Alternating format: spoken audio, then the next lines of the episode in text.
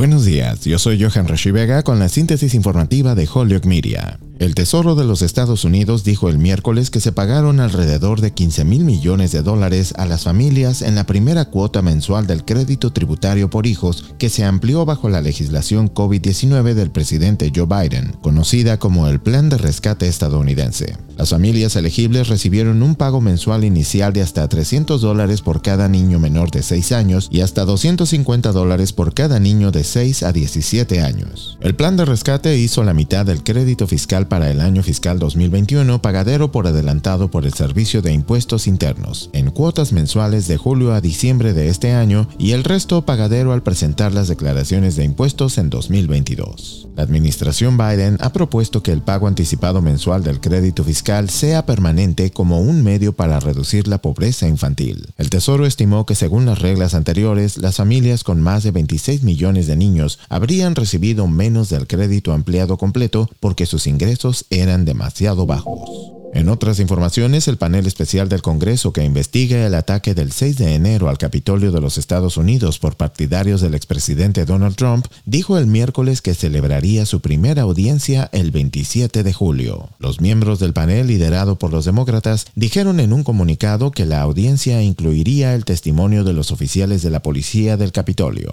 Los demócratas del Congreso establecen el comité especial después de que los republicanos del Senado bloquearon la creación de una comisión independiente que la presidenta de la Cámara de Representantes, Nancy Pelosi, buscaba originalmente. Los republicanos han argumentado que las investigaciones de los comités existentes, así como las investigaciones de los fiscales, hacen innecesaria una comisión externa o un comité selecto. Yo soy Johan Rashi Vega y esta fue la síntesis informativa de Holyoke Media a través de WHMP.